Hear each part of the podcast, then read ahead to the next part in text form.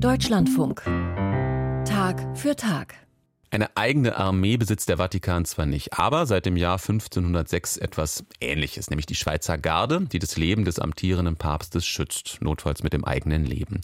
Und da diese Garde direkt dem Heiligen Stuhl untersteht, hängt ihr Arbeitsalltag eben auch von einer sehr prominenten Person ab, nämlich dem Papst. Der heißt seit 2013 bekanntlich Franziskus und er geht nicht nur in kirchenpolitischen Fragen manches anders an als sein Vorgänger. Und wenn dieser Papst spontaner und sprunghafter auftritt als Benedikt XVI., dann betrifft das eben auch den Alltag der Schweizer Gardisten. Aber nicht nur in Sachen Chefetagenwechsel hat sich da vieles getan für die Papstbeschützer und im 21. Jahrhundert heißt es auch für diese traditionsreiche Einheit, wir müssen mit der Zeit gehen, damit sich auch in Zukunft junge Schweizer noch für eine Zeit als Gardist im Vatikan erwärmen. Namen. Jan Tolzmann hat für uns einen Blick hinter die Kulissen der Schweizer Garde geworfen. Rom, 6 Uhr an einem Mittwochmorgen vor den Toren des Vatikans. Trotz der frühen Uhrzeit herrscht auf den Straßen reger Verkehr. Im Vatikan hält Papst Franziskus wie jeden Mittwoch auch heute Generalaudienz und empfängt auf dem Petersplatz Pilger und Brautpaare aus aller Welt. Für das zweite Geschwader der Schweizer Garde bedeutet das Dienstantritt um 6.30 Uhr zum Morgenappell auf dem Ehrenhof im Herzen ihrer Kaserne.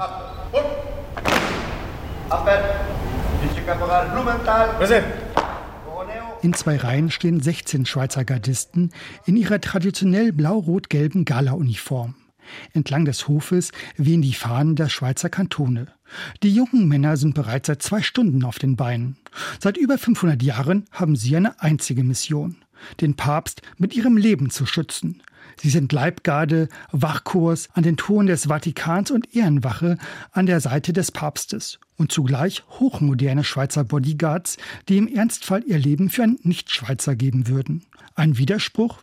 Für den 22-jährigen Hellebardier Yves Rüttimann ist es keiner. Also für mich ist es überhaupt nicht komisch, weil ich, ich habe ja darauf geschworen, auf den Heiligen Vater, dass er das Leben geben würde und für mich ist das überhaupt kein Problem.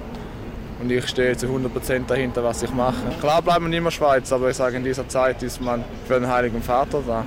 Wobei Papst ist nicht gleich Papst. Vor allem zwischen den letzten beiden Päpsten gibt es große Unterschiede, berichtet Christian Kühne, erster Hauptmann und in der Schweizer Garde für die Bereiche Personelles, Kommunikation und Marketing zuständig.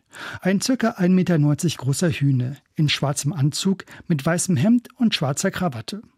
Sein Ohr ist, wie bei allen Schweizer Gardisten, mit einem Empfänger verkabelt Unweigerlich denkt man an James Bond oder an Men in Black. Ich jetzt mal, bei Benedikt war es die deutsche Pünktlichkeit und Organisation. Es gab keine großen äh, Überraschungen. Es war alles geplant von A bis Z.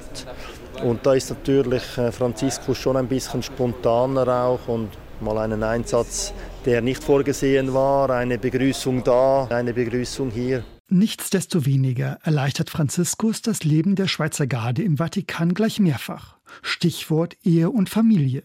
Vor der Amtszeit von Papst Franziskus durften nur Gardisten im Rang eines Korporals und höher verheiratet sein, weil im Vatikan nicht mehr Wohnungen dafür vorgesehen sind. Einige verließen die Garde. Der Gardist David Davolio erklärt.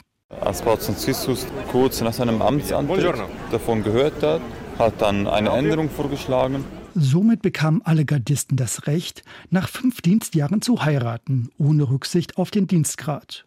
Auch der 22-jährige Davolio trägt einen dezenten schwarzen Anzug. Ehrgeizig ist er und spricht vier Sprachen fließend. Nach seiner Zeit als Gardist will er seinen Master machen und sich dann beim diplomatischen Chor in der Schweiz bewerben. Und die Zukunft der Gardisten im Vatikan? In den kommenden Jahren soll eine neue Kaserne entstehen, berichtet er. Wäre dann noch Platz für Gardistinnen?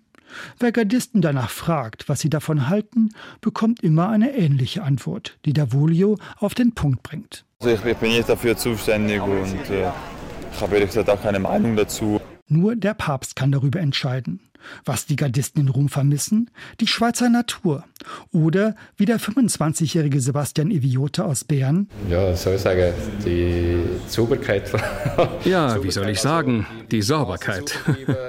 Die Sauberkeit, also wie die Straßen sauber bleiben, die Leute schön organisiert sind, das ist schon im Vergleich zu Rom eine ganz andere Welt. Es ist ein Unterschied wie Tag und Nacht. Wie Tag und Nacht. Dann ist es soweit. Kurz vor 9 Uhr auf dem Petersplatz. Einfahrt von Papst Franziskus im weißen Papamobil, begleitet von klassischer Musik eines Gastorchesters. Auf der rechten Seite begleiten Schweizer Gardisten das Papamobil. Fünf weitere Personenschützer der vatikanischen Gendarmerie entlang der linken Seite. Der Secret Service des Papstes. Die einen Schweizer, die anderen Italiener. Sehr diplomatisch erklärt Gardist Dominik Zemp, was für die Schweizer spricht. Wir halten uns an die Regeln, die existieren und ich denke, das ist hier auch ähm, nötig, weil die Italiener lieben ja Ausnahmen und deshalb schadet es bestimmt nicht, wenn hier auch Schweizer äh, im Vatikan tätig sind. Auch im Vatikan gelten sie als pünktlich, ordentlich und verbindlich. Auf die lange Tradition vor Ort sind die Schweizer Gardisten stolz. Das Gendarmerie-Korps der Vatikanstadt ist deutlich jünger. Und noch ein Unterschied. Das Gendarmerie-Korps untersteht der Vatikanischen Zivilregierung, also dem sogenannten Staat der Vatikanstadt. Die Schweizer Garde untersteht unmittelbar dem Heiligen Stuhl. Kompetenzgerangel ist da nicht ausgeschlossen. Hin und wieder kommt es vor, dass selbst Landsleute nicht wissen, dass die Gardisten Schweizer sind. Und das stimmt sie traurig. Da sieht man auch ein bisschen, dass das Interesse nicht so vorhanden ist. Wir sind seit 500 Jahren hier, wir, sind, wir repräsentieren die Schweiz und es macht mir schon schade, wenn man dann uns nicht erkennt als Schweizer. Aber ja, das ist der Wandel der Zeit. Keine guten Vorzeichen. Denn gerade in der Heimat müsste die Schweizer Garde präsent sein, um bekannt zu bleiben. Nicht zuletzt, wenn es um neue Rekruten geht. David Davolio. Weil haben auch das Gefühl, dass die größte Gefahr für die Schweizer Garde die Schweizer selber sind. Wenn halt die Schweizer irgendwann, kurz gesagt, keine Lust mehr haben, herzukommen. Das heißt, eben das ist wichtig, dass die Schweizer Garde zeitgemäß bleibt. Auch der oberste Führungskader der Garde habe das erkannt sagt Hauptmann Christian Kühne. Das ist einer unserer äh, Probleme, die wir haben. Und wir versuchen das aber jetzt in der Schweiz durch mehr Präsenz in den Medien, unsere Bevölkerung auf den Gartendienst aufmerksam zu machen. Und diese Sensibilisierung, das ist für uns wichtig, dass man uns eben als modernes Sicherheitskorps in der Schweiz wahrnimmt. Und da gibt es noch viel zu tun. Eine Strategie, der neue Social-Media-Auftritt auf Instagram und LinkedIn. Dort wird kommuniziert, dass die Schweizer Garde für immer komplexere Aufgaben mehr Manpower brauche. Zuletzt hat Papst Franziskus die Garde von 110 auf 135 Mann aufgestockt. Diejenigen, die schon für ihn arbeiten, sagen, es sei die Aufgabe an sich, die sie angezogen habe. Dem Papst für mindestens 26 Monate zu dienen und ihn zu schützen, ist ihre Motivation, so das Ergebnis einer internen Studie.